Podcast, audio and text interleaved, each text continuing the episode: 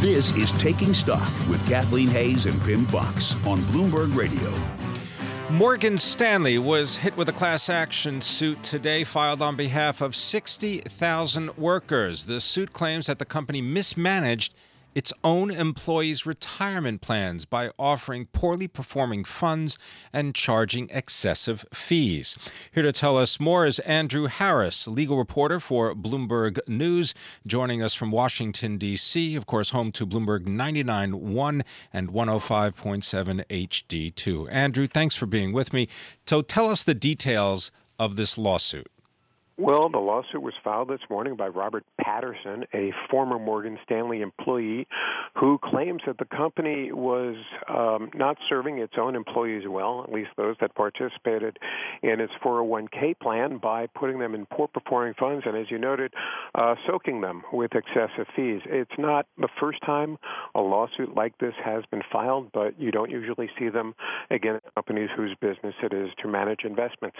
Indeed. And uh, one of the examples that is given in the lawsuit is the Morgan Stanley Institutional Small Cap Growth Fund, the IS class, that performed worse than 99% of all other small cap growth funds in 2014, worse than 95% of them in 2015. And I understand that this fund carried a 98 basis point cost Compare that to a similar fund from Vanguard, and we're talking about seven basis points. Is that correct? That is correct. Uh, these were uh, these were costly, uh, poor performing funds, at least for the people that were in them, and um, that wasn't the only fund that was uh, low rated. Uh, the Chicago based investment advisory firm Morningstar had given uh, its lowest rating to Morgan Stanley's institutional mid cap growth fund, and um, that was the only mid cap fund that was being offered to Morgan Stanley uh, plan participants. So they didn't have a lot of choice in that matter, except not to participate. What are some of the potential uh, future actions that could happen? I mean, it could be classified what is like a class action suit, and yes. what would happen? Yes, he sued on behalf of employees that were uh, plan participants between 2010 and 2016.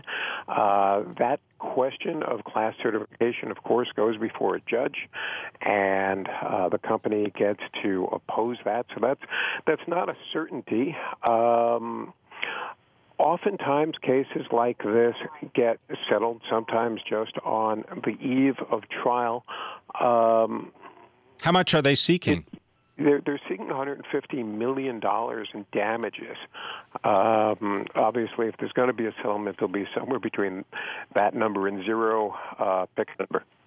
And there are new rules, aren't there, uh, coming from the Labor Department about Employee Retirement Income Security Act. This there, is uh... there. There are. Uh, trying to codify obligations of financial advisors to put their clients' interests first. In fact, there's a case pending here in Washington, where I'm based, where um, one of the opponents of uh, that new regulation is going to court to see if they can get it blocked as a prelude to getting it struck down.